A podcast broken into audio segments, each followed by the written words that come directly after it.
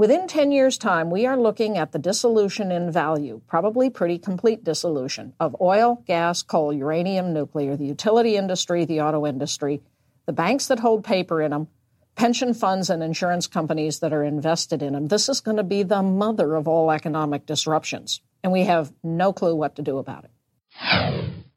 We need to take care of the people who are going to be unemployed. We need to transition these industries into useful activities. If we're going to not roast the earth, we need to leave 80% of the carbon in the ground. My colleague John Fullerton said, On whose balance sheet are those fossil assets? Somebody owns them, and it's somebody's business model to dig it up and burn it. He calculated we are looking at stranding 20 to 30 trillion in fossil assets. By comparison, the 08 financial collapse was over 2.7 trillion in stranded mortgage assets. So this is an order of magnitude greater economic stranding coming at us within 10 years. Hi, this is Joshua Spodek, and this is Leadership in the Environment. You're not the only one who cares about your impact enough to act. You're part of a global community undeterred by people saying, if others don't change first, then what I do doesn't matter, and other excuses. We've read the science. We can do this. This show is about personal responsibility, acting, and improving your life by your values. As guest after guest says, the challenge was hard, but thank you for getting me to do it. I wish I'd done it earlier. Listen on for leaders to inspire you, hear their struggles, and then act. Go to joshuaspodek.com slash podcast to commit to a public, personal challenge of your own. You're not alone, and you don't have to wait for others.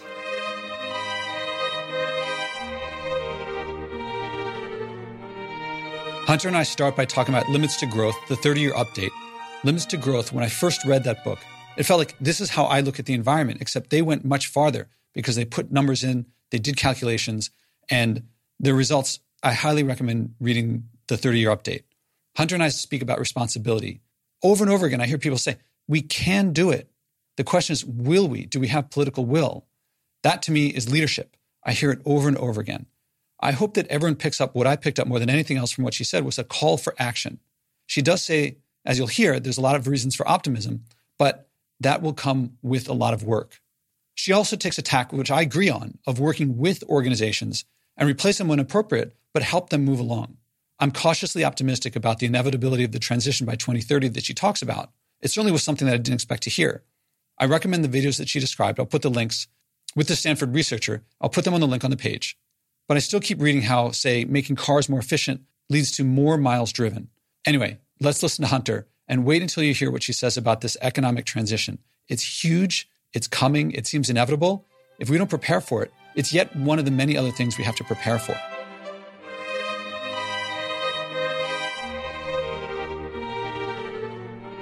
Welcome to the Leadership in the Environment podcast. This is Joshua Spodek. I'm here with Hunter Lovins. Hunter, how are you doing? I am excellent. How are you, Josh? I'm very good, especially because it's embarrassing to say this, but we recorded before. It uh, something happened to the recording. I don't know what happened, and but now we're in person, and before it was online. So I'm glad to meet you in person.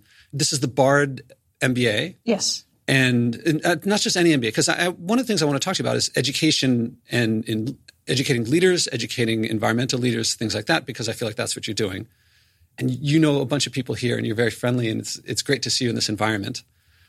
I want to go back though to talk about when I read your stuff, I was reading things I felt like I had just recently discovered myself and you were writing like 20, 30 years ago. Yeah. Uh, if any of us were any damn good, we'd have solved these problems a long time ago.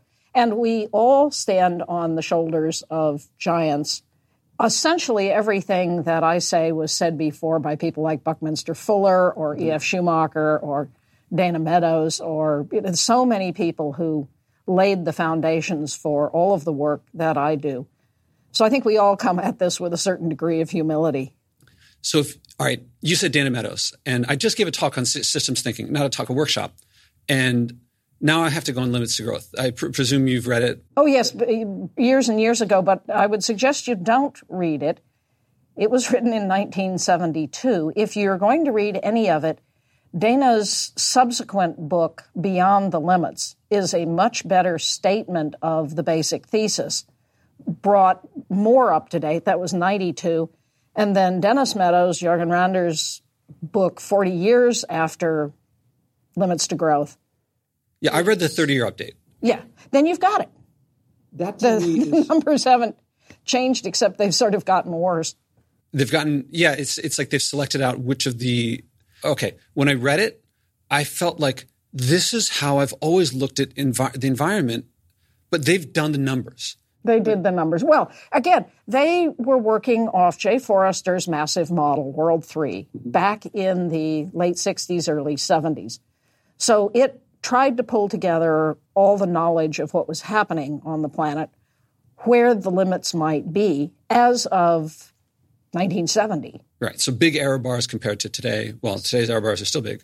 Sure. There, there's more we don't know than that we do know.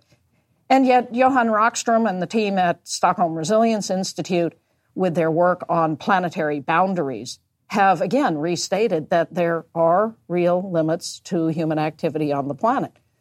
There are science based limits beyond which life as we know it cannot be sustained. And if we continue to live in what uh, Dana called overshoot, then there will be consequences. The recent paper out of Deep Adaptation says one of the consequences of climate change, of going beyond the limit of the climate stability on the planet, is massive social breakdown within 10 years. So, without a doubt, the, the situation is growing more and more urgent. The science is growing ever more dire. So, you have a lot of young people now saying there is no hope. I mean, don't do this because it'll put you in a very bad mood, but you can Google near term human extinction and find what purports to be science saying that humans go extinct within 10 years. And so outfits like Dark Mountain in the UK say grieve and then get over it. It's too late. So party on. I think that's the most profoundly irresponsible position one can take. We know everything we need to do to fix the problems. We have all the technologies we need to fix the problems.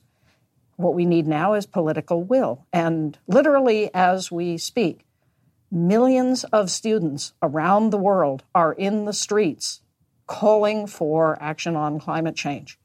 And the wonderful young woman, Greta Thunberg, mm-hmm. in a brilliant interview in the Financial Times a few weeks ago, said, Oh, the adults are now saying, Thank God the children are rising up. They will save us. She said, No, we won't. We're too young. We need the adults to act.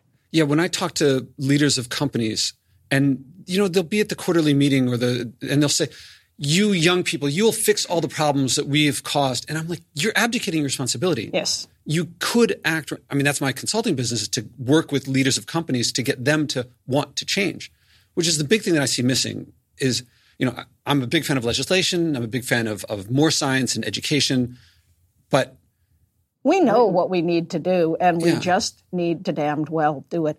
When rabbits are threatened, they freeze. When humans are threatened, we entrepreneur.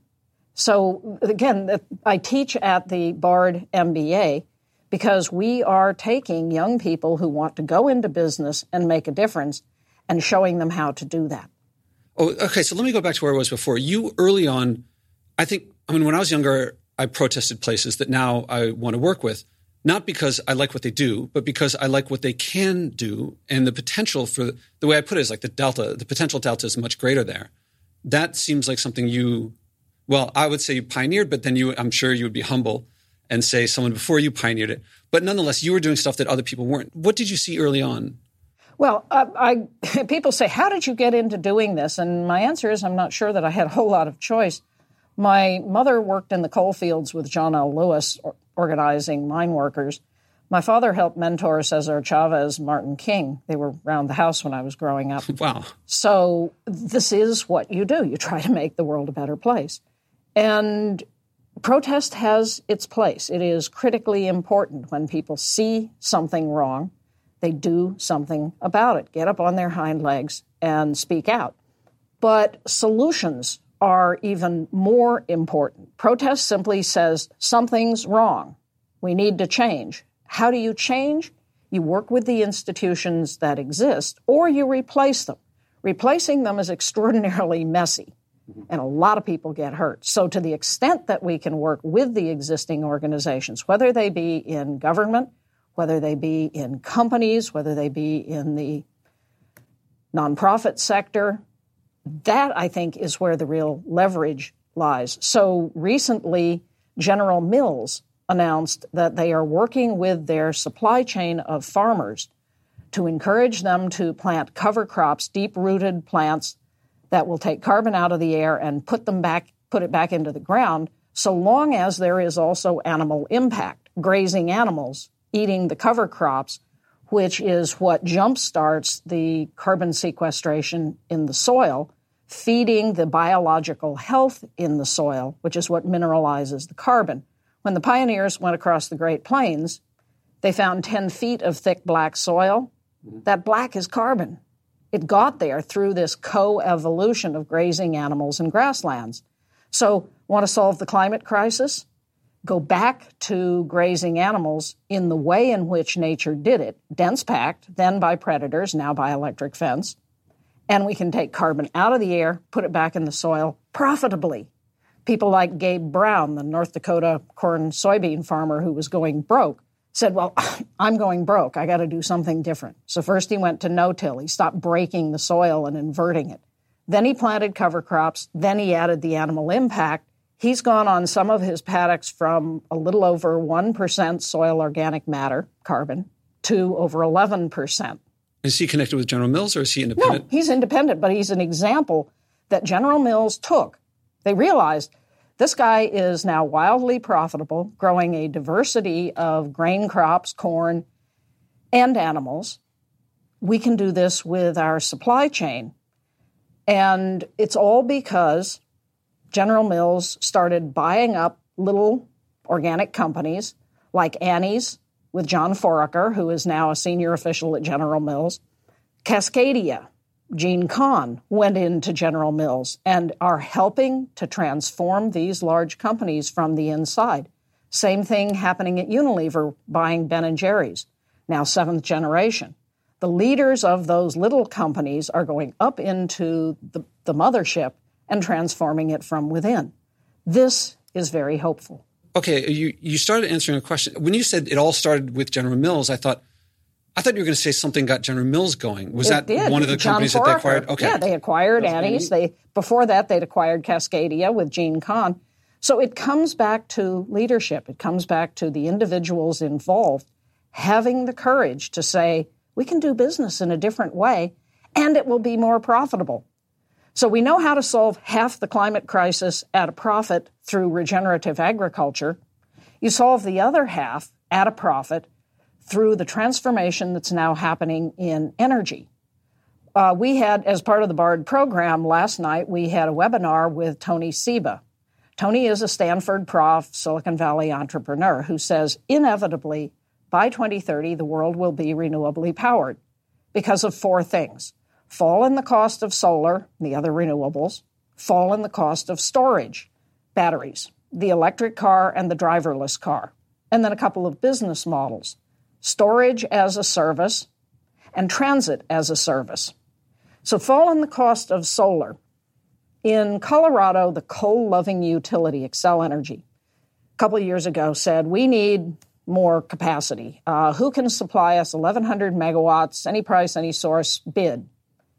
The fossil And they wanted coal, right? They, when you said coal loving, coal or fossil. They run a bunch of coal plants. They figured natural gas would be the cheapest. Natural gas came in at four cents a kilowatt hour. So uh, wind came in at a little below two cents. Solar a little above two cents. Wind plus solar plus storage three cents a kilowatt hour.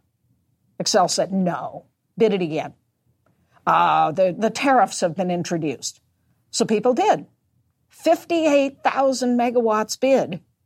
And the numbers were essentially the same wind plus solar plus storage, almost a cent below the lowest fossil bid. 25% less. Yep. Mm-hmm. So Xcel said, oh, went to the Public Utility Commission and said, how about we shut down two coal plants and pledge to go two thirds renewable? And the PUC said, well, sure. Since then, Xcel has said we're going to become 100% renewable. it's the math. Mm-hmm. This is not about polar bears.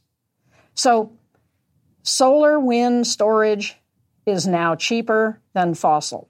And this is true increasingly around the world. We are very near what's called grid parity, where these things are cheaper than building any kind of central power station in the traditional utility model. The electric car. General Motors recently said they're going to shut down six, seven manufacturing facilities because they said we need to get ready for the electric car and the driverless car, autonomous electric vehicles, the last two of Tony's drivers. Essentially, every automaker has a program now electrifying their vehicles. Companies like Volkswagen said, we're going to go all the way. We're going to electrify our entire portfolio. Volvo has said the same thing. The driverless car, there are about 48 companies now working on autonomous vehicles. They're on the road today, they're running around. China has said we're going to phase out the internal combustion engine. India has said the same thing. Many European companies have said the same thing. If you go to autonomous electric vehicles, what you want, which is to get from here to there, will be tenfold cheaper than what you pay today to buy, insure, fuel, and maintain a private internal combustion engine. At tenfold cheaper, you're going to do it. How about airplanes? Because that airplanes. The, the, research I've seen shows that there's no one doing anything for long haul well, what, what you know? There are people working on long haul electrification of the airlines, but that will be a while coming. The best way I've seen is a brilliant little company out of Chicago called LanzaTech. They oh, take the flue gas from anything, uh, anything that produces carbon emissions. So they're working in China with a steel mill, in India with an oil refinery, in Japan with municipal solid waste. Feed it to microbes and they get uh, precursors for jet fuel and yoga pants, anything that we now use petrochemicals for. Jet fuel. You now have carbon neutral jet fuel. The potential for. It's being made right now. Richard Branson's one of the investors in this company. He runs Virgin. Yeah, I was just interviewing a guy from, um, he's a physicist from, Cal, uh, got his degree at Caltech, and he was saying that's a potential game changer. Is the, you just can't beat the energy density of fossil fuel. You can't. Oil. Of, well, of hydrocarbon fuels. Yeah, it doesn't necessarily have to come from oil. It doesn't have to come from oil. And this is the point. LanzaTech is taking what otherwise would be CO2 going into the atmosphere and turning it into something useful. And the real game changer there is if they can do it from municipal solid waste, use microbes to deal with solid waste. Mm-hmm. So it's a potential. Uh, it's real. These plants are up and operating now. They, it is not what is supplying the majority of jet fuel. So then you have companies like Alaska, United, that are using biofuels, typically half half biofuel and oil based Jet A. But yes, we can keep flying around. There are people who say we need to fundamentally transform our lifestyle and all go back and live very simple local lives. That may be a superior personal choice, but it's not what we have to do in order to solve the climate crisis. We know how to solve the climate crisis at a profit, first through renewables and transforming how we power and move ourselves around, second through regenerative agriculture. Group of us, uh, some scientists from Tufts, ran a calculation. This is a back of the envelope calculation that if we use the best of regenerative agriculture on all the world's grasslands, by 30 years from now, we can be back to 280 parts per million concentration of CO2 in the atmosphere. We are now at 411, which is to say, higher concentration of CO2 than humans have ever been subjected to before. The, the Earth has, there were crocodiles and palm trees in Greenland, but humans have not been around with this amount of concentration of CO2. I'd love to see that calculation because that's. It's in the book that I wrote recently with three colleagues called A Finer Future Creating an Economy in Service to Life. I'm going to check that out. and now you said, I certainly am a fan of living simpler, more local life, which is what I'm doing. And I think there's also in, in there's there's in between lots of other things, and in particular that well, this is maybe more about plastics and and things that I found that actually it's, it's energy use as well. I would estimate that I use probably less than the average American five years ago. The figures on your email certainly indicate that you use a great deal less. Yeah, now it's something like a tenth of what a, a typical American uses. Now, I don't compare comparing myself to an American is I'm going to overstate it, but it's like I've killed fewer people than Charles Manson too. It's it's not.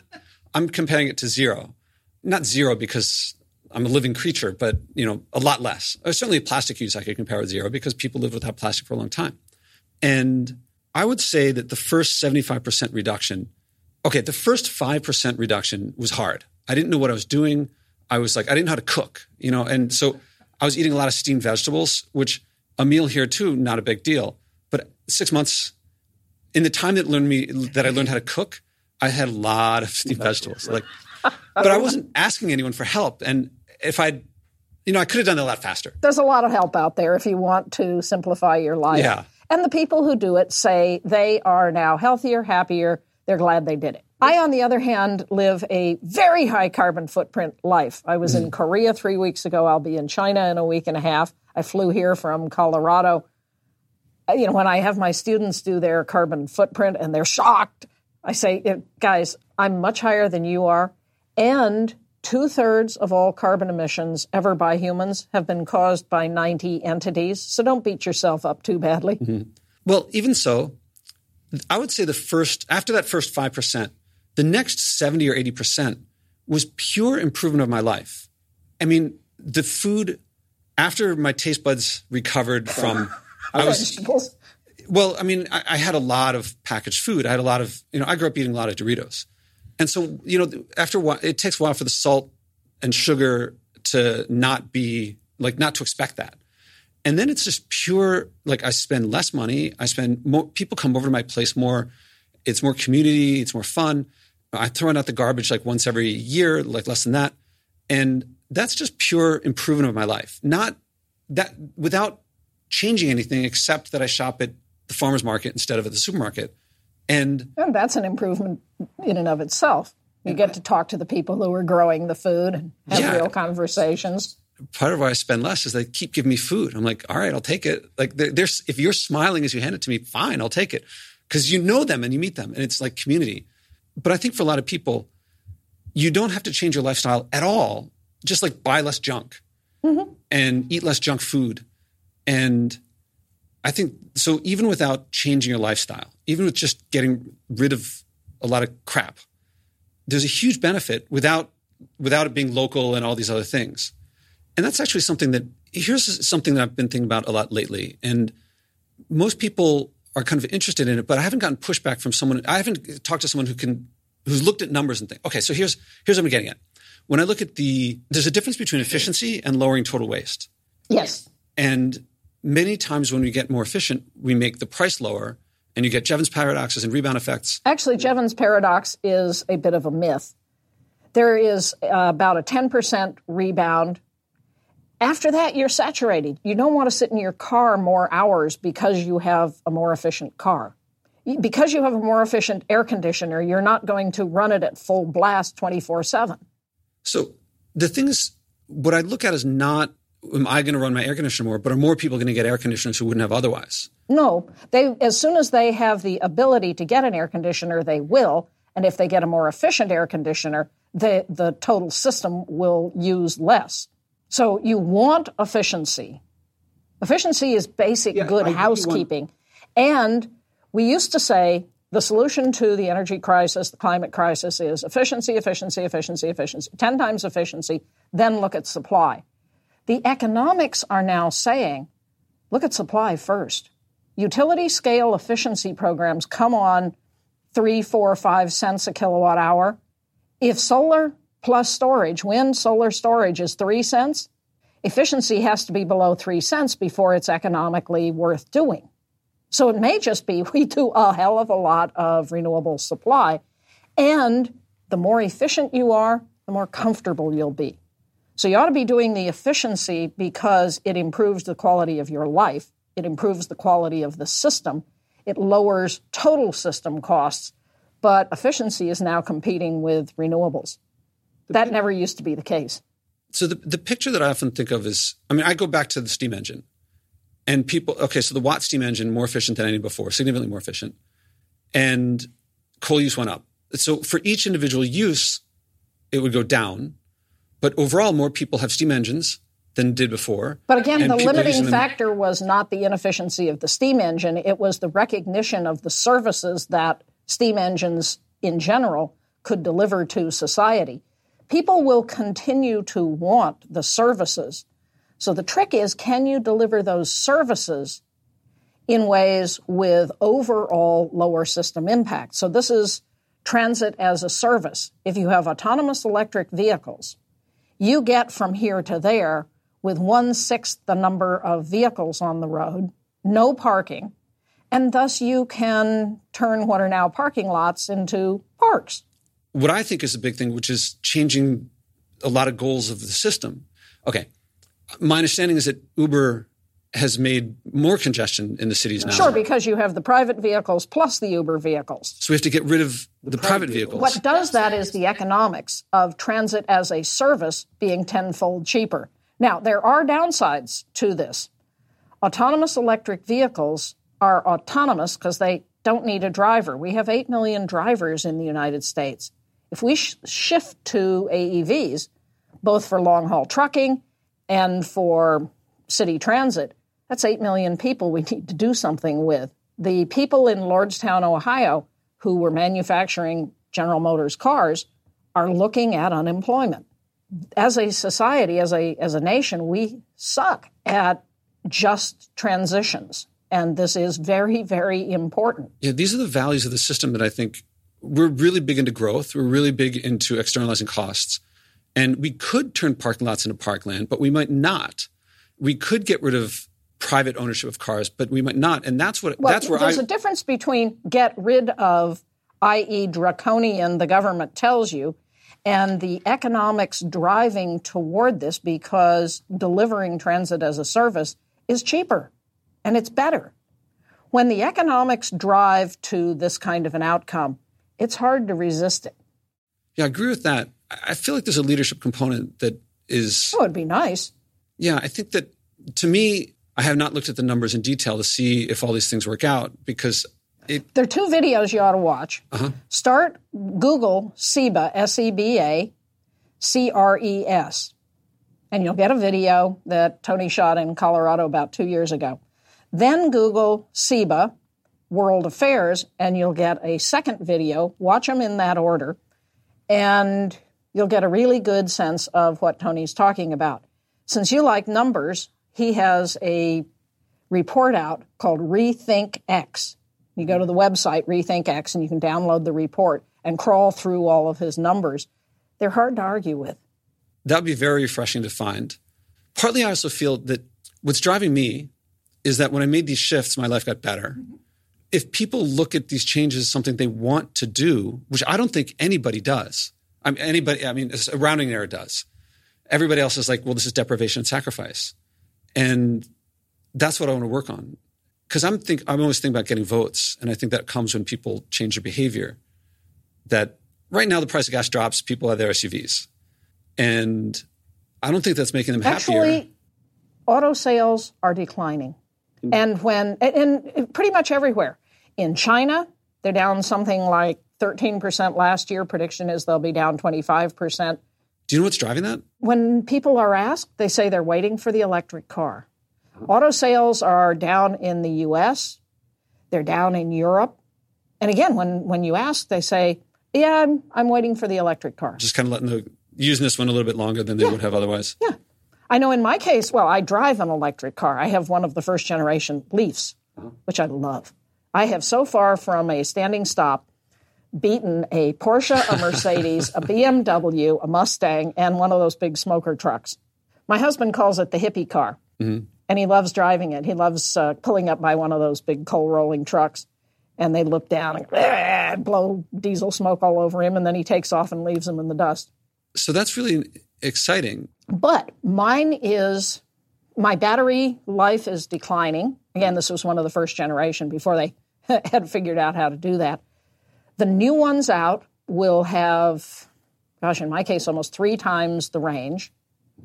And I'm now looking at the new Hyundai, the Kona, which the analysts say is superior even to a Tesla. I mean, I'd love to own a Tesla. I haven't got that kind of money. Uh-huh.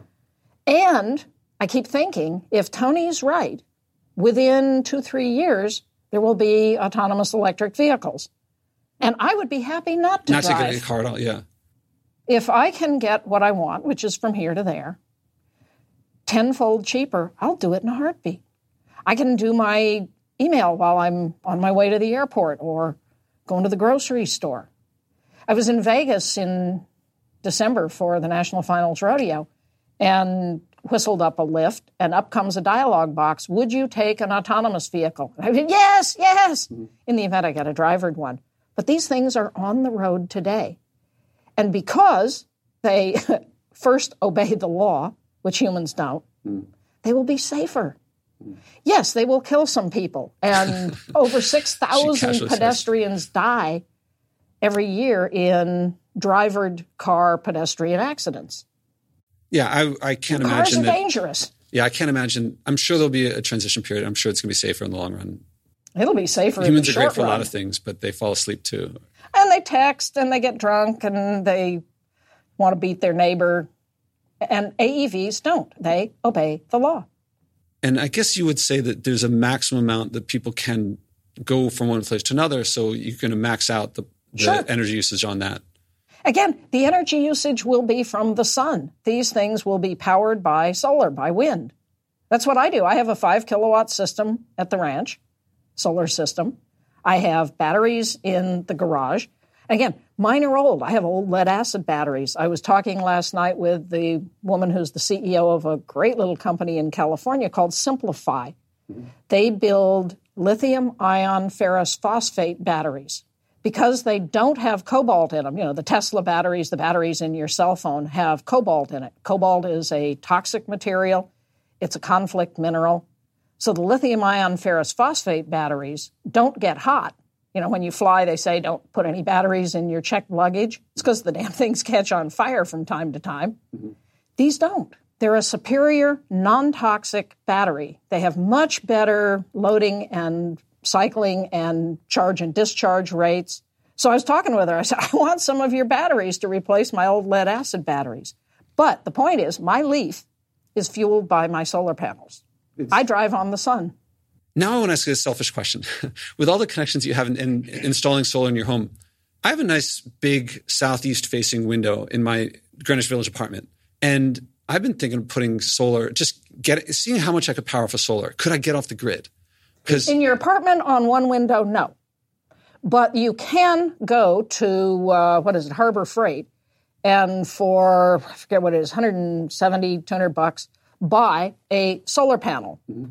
which will charge a number of things in your home. If you hook that to a battery, and unless you're a good electrician, talk to somebody who knows what they're doing. That's what, yeah, that's what I was asking. Is like, are there yet kits where I can just do it myself, or do I really yes, need? Yes, there are kits, but again, talk to somebody who has done this sort of thing before okay. and make sure you're doing it right.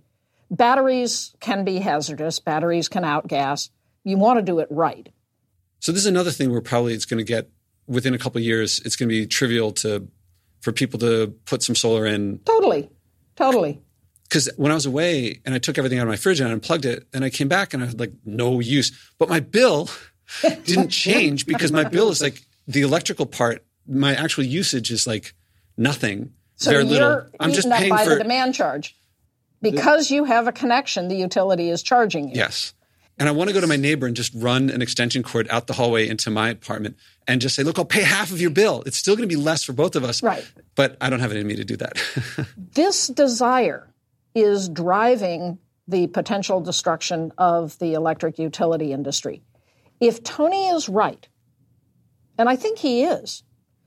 Within 10 years' time, we are looking at the dissolution in value, probably pretty complete dissolution, of oil, gas, coal, uranium, nuclear, the utility industry, the auto industry, the banks that hold paper in them, pension funds and insurance companies that are invested in them. This is going to be the mother of all economic disruptions. Mm-hmm. And we have no clue what to do about it. So, this is something we do need to get on. This is part of this just transition. We need to take care of the people who are going to be unemployed. We need to transition these industries into useful activities. By way of some numbers, uh, Carbon Trackers, great little outfit in the UK, which some years back said if we're going to not roast the earth, we need to leave 80% of the carbon in the ground. Mm-hmm. My colleague John Fullerton said, on whose balance sheet are those fossil assets? Somebody owns them, mm-hmm. and it's somebody's business model to dig it up and burn it. He calculated we are looking at 20, if Carbon Tracker is right, if, if we do what Carbon Tracker says, mm-hmm. we're looking at stranding 20 to 30 trillion in fossil assets.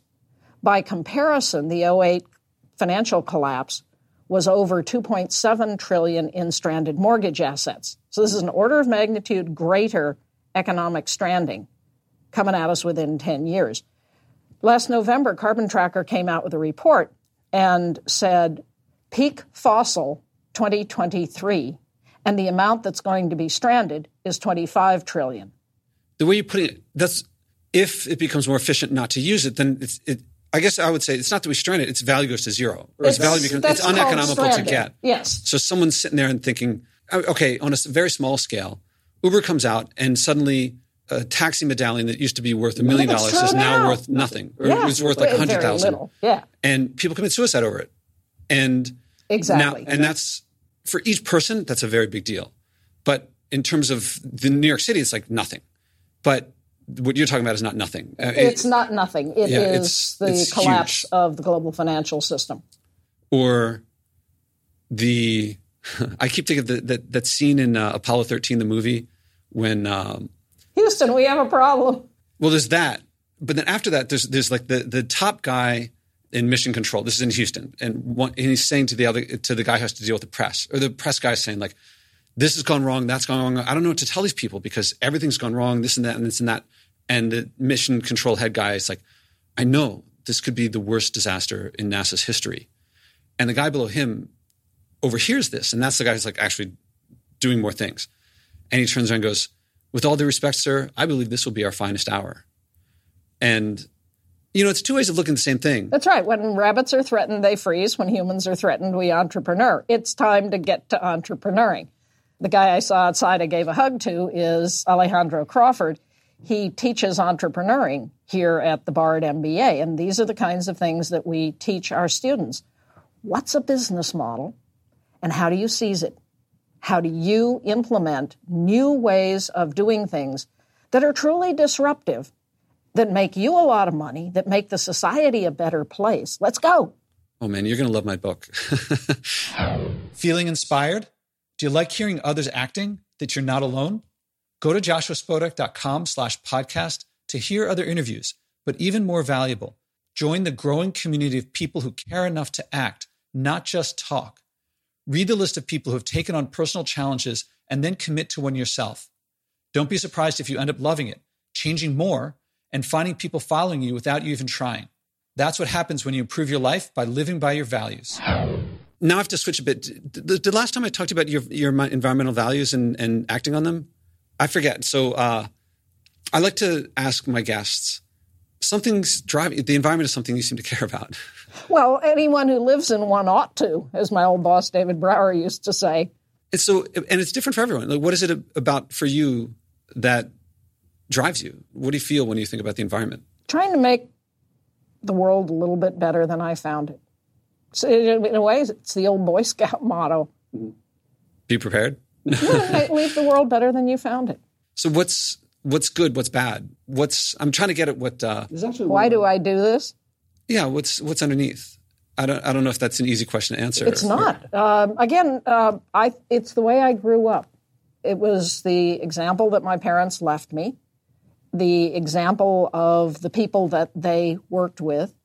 I remember when my mother came home one day and said, "Well, we're not eating grapes anymore." I said, "Why not?" I like grapes. She said, Cesar's boycotting them. To this day, I have a hard, I, I look at a grape and I think, who picked that grape? I'm the same yeah. Same with Nestle and, and the. Yeah. Was it responsibly done? And in the case of grapes, you know, the, the Farm Workers Union won. And so grapes, most grapes, if they came from the United States, by and large, grapes are, are okay to eat. Then you have to worry about what's sprayed on them and all the rest. You can drive yourself nuts trying to be totally responsible. And so I don't. I try to work on the macro issues and let the rest take care of itself. But when I can do one thing, dot, then I try to do it. So when I order a drink, no straw, thank you. I don't buy bottled water, except every now and again I'm in a place where the water isn't drinkable and I'll drink water out of a plastic bottle. Mm-hmm. And so, again, don't beat yourself up too bad, but every day do one thing. What can you personally do today that will make a little bit of a difference? If we all do it, it'll make a huge difference. This brilliant young woman, Greta Thunberg, who every Friday stepped out of school and sat in front of the Swedish parliament with a sign saying climate action, is now, yesterday, was uh, nominated for the Nobel Peace Prize. Wow. I didn't know that. And I'd say there's a pretty good chance she will get it because literally today, all over the world, there are millions of students walking out of class calling for action on climate change. Yeah, I have a slightly different way of putting. A lot of people say if enough people do these little things, they add up. I won't argue with that, but what I really think is a bigger fact is that if you do the little things, then the big things are no longer big. And then the little things enable you to do, to do the big things, and the big things are what add up.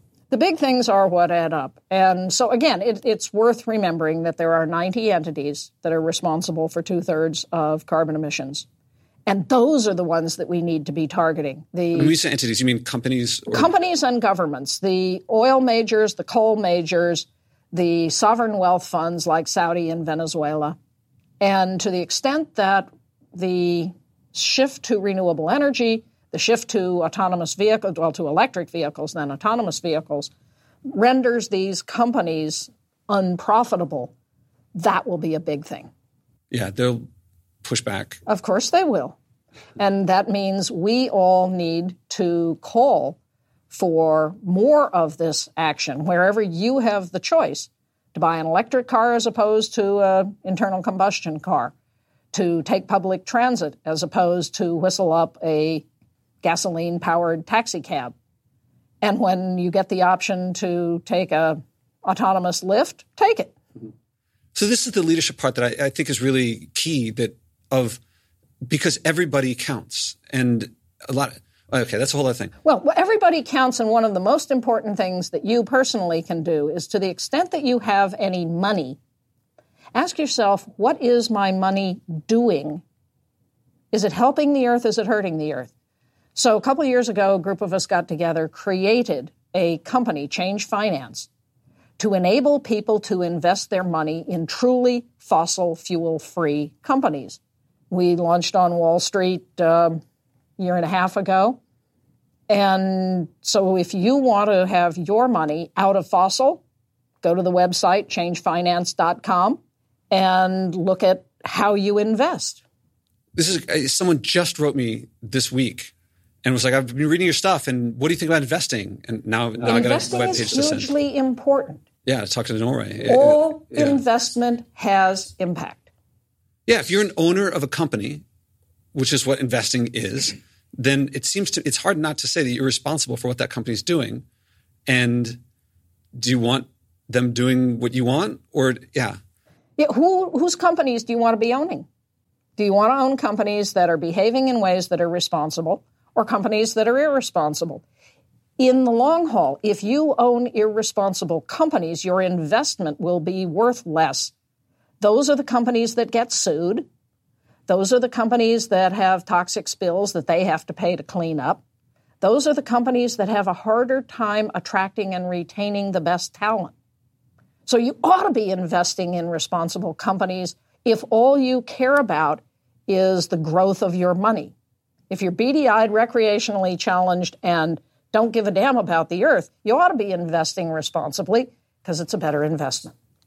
I mean, yeah, my uh, my consulting business now is growing is to work with the leaders of companies to for them to see that to, for them to lead that change within the company. We do much the same. And I work with companies from Royal Dutch Shell and Walmart to Interface and Patagonia and Clif Bar, big companies, little companies. I help through our entrepreneuring work here at Bard, and I also consult for a wonderful group called Unreasonable Impact that mentors young entrepreneurs with companies that are going to do something good for the earth or for people.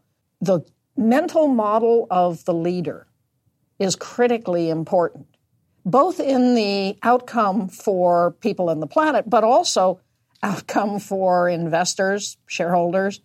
Because again, the companies that behave more responsibly will over time outperform. In, in music to my, given the situation, which I wish we didn't, we weren't in, music to my ears because that's, I believe that's where I'm trying to work. And, uh, uh, I appreciate that. Now I remember in our earlier conversation, recording now lost. I remember saying like if only I'd met you 30 years ago or 20, any time before, it could have saved myself a lot of time and gotten to where I was faster. It's okay. You're where you are, and yeah. that's the only choice given to any of us is how are we going to spend today. Tomorrow doesn't exist. The past is gone. It's just how are we going to spend today. So I choose to spend most of my days going down the road, climbing on airplanes, sleeping in hotel rooms, as opposed to living at my ranch, which is very beautiful, with my own little vegetable garden and my own cows. I could live that simple life. Well, I couldn't. I've tried. I can do it for about six months, and then I get itchy. There's work to be done. So I go back on the road. I'm trying to uh, sail. I'll, I'll, tell you about that some other time. I, one of the things I, I invite guests at their option, given what you described, what the environment means to you, the grapes, with people and the family, and all the things you said. I invite people to act on something, to do something that they weren't already doing, and not having to fix all the world's problems overnight. Because a lot of people get hung up on like, if it's not everything, it's not worth doing. But it can't be telling someone else what to do. It has to be something measurable. So it can't be just like raising awareness uh, which is fine. I don't want to stop that. But I wonder if, if you'd be interested in doing something that you aren't already doing. And it feels like you might be already doing everything that you no, no, no, there, there are many, many things that I can do differently. And uh, not forever. I, you know, just yeah. like. People say, What can I do? And I tend to quote my friend, the folk singer Kate Wolf, who said, Find what you really care about and live a life that shows it. Mm-hmm. And I try to do that. Anything you haven't done yet that you could do for a bit to and then share the experience? Uh, I haven't thought of it yet, but uh, no doubt if I uh, scratch my head long enough, something will pop up. Care to give it a shot right now? No, because if I could think of it, I would have. I endeavor to live a conscious life. Everything from when I go through a door, looking behind to see if I can hold the door for someone who's coming up. To picking up a piece of trash if I see it, to uh, if I'm driving and there's a wreck, I will stop. I was a street medic for 15 years. I know a lot about emergency medicine. Uh, sitting on an airplane, every now and again, the voice comes over the PA Is there anyone medically trained on board? I will always get up and go. Worked for years with a brilliant young man in California. Well, he's not that young anymore. Andy Lipkis, who founded a group called Tree People. And he said, Whatever happens in your life is your responsibility. Hemingway said, Everything's your fault if you're any damn good. So I endeavor to take responsibility. This is actually the unexamined life is not worth living has stood the test of time for a reason, I think. And this is what's happened with me when I, you know, when I talk about the, after the first 5%, the next, that 80% reduction, 70% reduction after the first bit, it was increasing what you're talking about. It improves your quality of life. Yeah. and I feel like most Americans happiness. are missing out on that. They are. So the more someone says it makes it like a SMART goal, specific, measurable, achievable, realistic, time based, then the more chance there is of it happening. Now you've done these things enough that you can you're very skilled at picking something to do and doing it, it feels like. And like- realizing I can't do everything mm-hmm. and not beating myself up if I fall short. Uh, last night, uh, was sitting with this CEO of SimpliPhi with Eben Goodstein, who runs the BARD program. Ordered some margaritas, and they came with straws in them. It's like, uh, yeah, I forgot to say no straw, thank you. And it's like, that's fine. Yeah, you're not going to sleep over that. But um, I will try harder the next time to remember to say no straw, thank you. Yeah. And what's what difference does my straw make? In the scheme of things, nothing. But again, it's my effort to be more conscious about my impact on the environment. So, because I like to have, I like to invite people back for the for a second episode to share what that experience was like, of what the thing was that they did. So, if there's nothing specific, then I'll hope to have you on a second time to hear what you came up with and what you did. Uh, uh what the experience was like. time, as the case may be. As the case may be.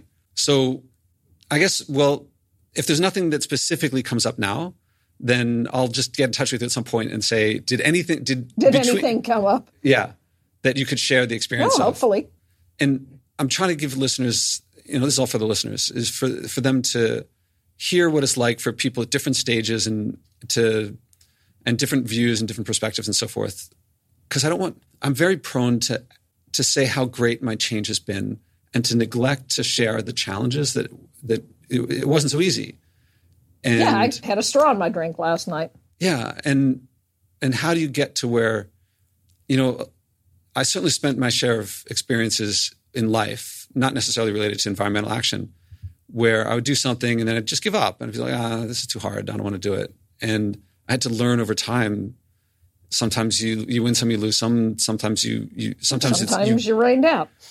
Yeah, sometimes you you just say, you know, that's not a priority of mine, but then this one really is, and and I, am not going to let the setback set me back, and uh, and I want people to hear that. So that's why I do this, and also to make it the part where I ask people about what the environment means to them. I, I thought when I first started this, I thought everyone cared about the environment for the reason I did, and it's not the case. It, no, everyone has their own reason for being, their their own set of values, and that's okay. It's fantastic. It's I mean, it's not just okay. It's that like, diversity is I what makes it. life wonderful. Yeah, it makes it. It certainly is one of the high points of this interview. Th- these these conversations for me is that to hear different people's perspectives and how family plays into it, and how oceans play into people who don't live near oceans anyway, and you know sometimes it's plastic and sometimes it's sometimes it's some positive thing that they really love. Sometimes it's some negative thing that they're really afraid of.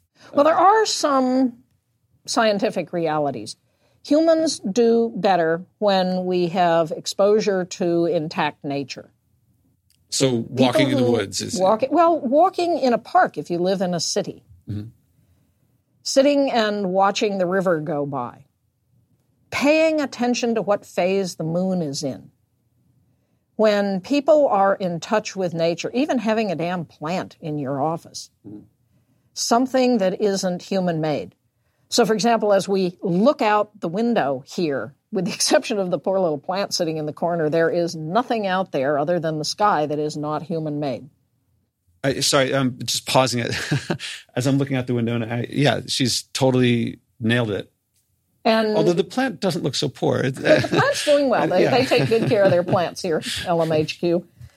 But taking time every day to find a little bit of nature to connect with. Lowers your blood pressure, increases your happiness, just increases your sense of well being. This is something that every one of us can do. And then start asking for more nature in our lives. Scientists say young people are growing up with nature deficit and that it is making us as a species less healthy. So, again, this is something that everyone can do. T- just taking the moment when you're walking, just going walking, mm. but taking a moment and appreciating. Oh, there's a pigeon. There's oh. one little piece of nature. Actually, there are three Two pigeons. Three. And taking the time to say, oh, a little bit of wildlife.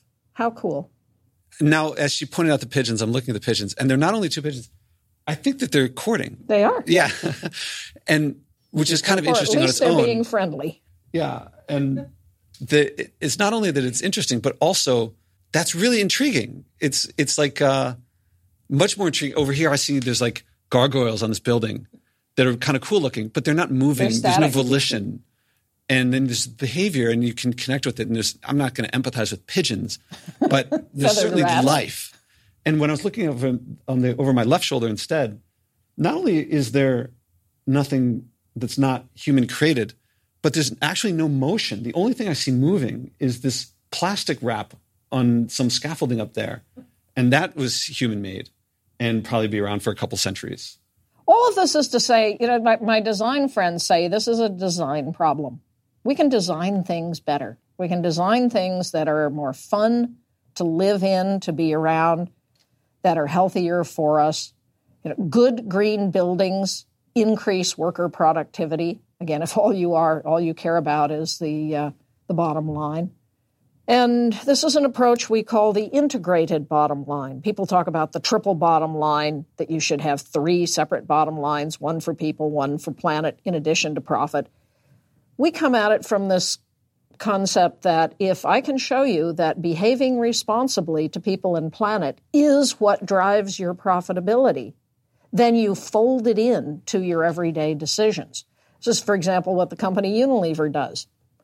They're purpose driven brands. They're brands that are in service to something greater than themselves. Are the their most profitable brands responsible for 60% of the company's profitability? So they've said to all their brands, find your authentic purpose in life. And it's a good exercise for each of us to do too. What is our purpose in life? Why are we here? What do we care about? What do we believe in? that, by the way, to. is really hard to do. Write down what do I believe in? It's a hard exercise. Oh, I, will I'll offer one way to simplify it, at least for me, and I don't know how well this applies to others, but is to have someone to do that with someone else and to have the person ask you, what do you believe in? And then not to talk over you, but simply to ask confirm, confirmation, clarification questions. Some people say, ask why five times in a row. I'd like to, like, if I ask someone, what do you believe in? They'll give me an answer. I just want to confirm and clarify what it is. And then I keep confirming and clarifying until the person says, yes, that's it. That's my tip is it's hard to do it by yourself with just a sheet of white paper or an empty screen. But and now I'm also thinking. I remember last time we spoke about B Corps, and I, I wish I could get into that. I feel like if if I get too long, then people might not download the episode, and I want people to listen to it. I want to wrap up with a couple questions. Is there anything that I didn't think to bring up that is really top to bring up, or any message directly to listeners? Well, if if folk want documentation of what I've been saying, check out the book A Finer Future: Creating an Economy in Service to Life 100 pages of footnotes. We sought to document everything. This book grew out of a fight at the Club of Rome where some of the people were saying, it's too late, there's nothing we can do. And I was arguing, as I did earlier, that, yeah, we can solve these problems. We can solve them at a profit. When we do, we will have happier, more fulfilled lives. And they said, prove it.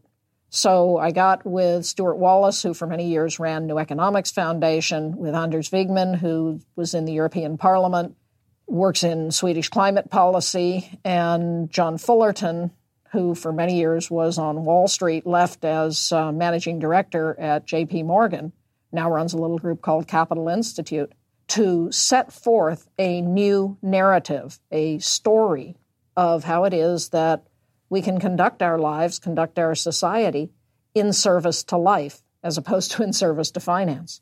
So finer future, and if that's coming from the Club of Rome and is following in the the limits to growth spirit in some sense. In in every sense, uh, limits to growth was held up as a prognostication of doom and gloom. It I know why people looked at it that way. Well, because they ran a number of scenarios, most of which we crash and burn. But one of them, what they called sustainability, we we make it. Now, my friend John Fullerton says in nature, sustainability is the outcome of a regenerative system. And I think he's right. So I think we go beyond sustainability to build regenerative systems, which is what we attempt to lay out in the book. How do you do that? Citing examples of where it's been done and how doing this is more profitable. Well, this may be just what I've been looking for. And sorry, I've only read past stuff, but not more, farther in the past stuff than more recent stuff. And was that the message to the listeners, or is that something that I didn't think to bring up to ask? That's the message to the listeners: is that uh, we can do it, we know how to do it. When we do it, we will have happier, more fulfilled lives. Oh, and it's more profitable. This isn't about polar bears. This is about your life and how do you live and create a finer future. Hunter Lovins, thank you very much. Josh, it's been an honor.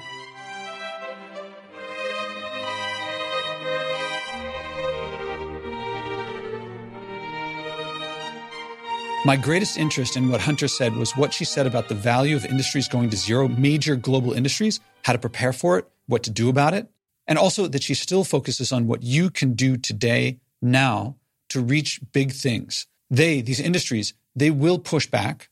I agree we have to figure out the effects of what we do with everything we do and to act and to prepare for others pushing back. The later points, what I'm about to say, are minor, but I'm going to mention them. I would love to find out that she's right, that changes we're doing anyway will result in results that we like on major global scales. But I still find that if we improve our lives on a personal level, a community level, and a cultural level, I think this kind of cultural change is something that we'll all value in a major way. Again, she still says that we have to work hard. Anyway, I'm not going to stop her from working on efficiency. I haven't read A Finer Future yet, but I don't think that, say, driverless cars will result in fewer miles driven or empty space. I think that as prices drop, people drive more for things that they didn't used to drive for. And if it turns out that we end up with empty spaces on our roads, I'm not so sure that we're going to turn that empty space into parks. I find limits to growth compelling. And if the Club of Rome, which sponsored Limits to Growth, motivated a finer future, I look forward to it. I'll include a link to a study that Hunter and I didn't talk about, but on limits to growth today. They followed up since the early predictions. What have we done? And it shows that of the many models that they predicted were possible, the business as usual model is the one that we seem to have tracked most closely. That's very important because it doesn't forebode well for humanity if you look at where the business as usual model leads. The numbers working out to make cars more efficient, I think unless we change our values, we'll simply find more ways to drive more. As I put it in another post, I see efficiencies as tactical and reduction as strategic. And I think the most effective way to change systems, and the systems we have now are decreasing the Earth's capacity to sustain life in general and human society. And so, if we want to change those systems, I think the most effective way to do that is through changing the beliefs and goals of the system. Mainly for me, that means working on the cultural value of growth. And I hope replacing it with something that we'll find more valuable of reducing and enjoying what we have.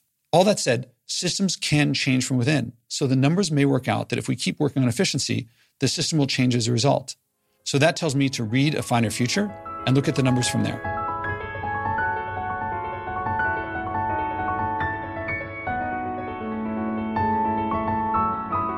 Did you feel inspired too?